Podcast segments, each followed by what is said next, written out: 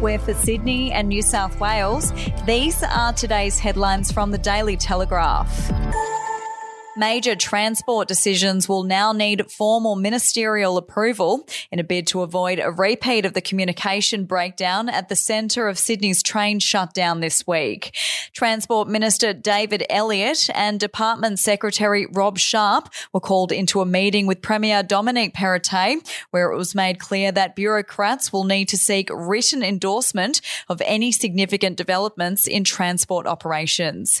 If you would like to read more on that story today, you can take out a subscription to the Daily Telegraph at dailytelegraph.com.au or download the app at your app store.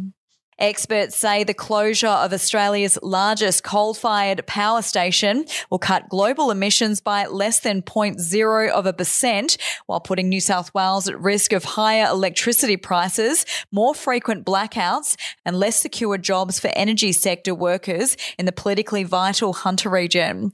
IPA's Director of Research, Daniel Wild, says 400 jobs are at stake at the plant and the closure would make zero difference on global temperatures. We'll be back after this. News doesn't have to be boring. The Brits have given Prince Harry a new nickname after yet another tell-all interview. Oh, God, is it the Ginger Whinger?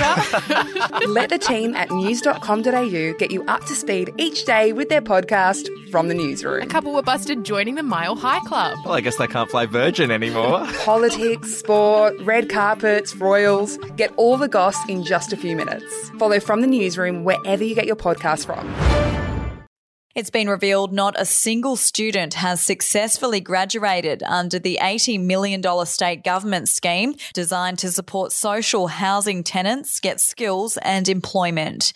The New South Wales Land and Housing Corporation's apprenticeship, traineeship and cadetship program began 2 years ago, and although 272 people participated, not one person has graduated despite many courses being 1 year long.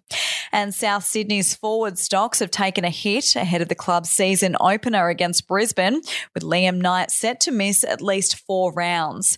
The Daily Telegraph can reveal Knight had 3 off-season surgeries after battling with concussion issues for most of last year.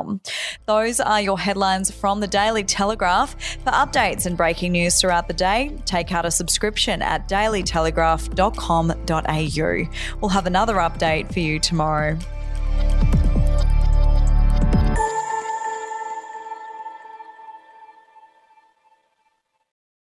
Australian history is full of colourful but forgotten characters, from alleyway gangsters to Cold War spies and eccentric entrepreneurs. There are hundreds of incredible stories of adventurous Aussies that never make it into our history books. Each week I talk to some of the country's greatest history authors, sleuths and yarn spinners to uncover the untold stories of some of our most interesting and offbeat ancestors. The show, In Black and White, can be found wherever you get your podcasts.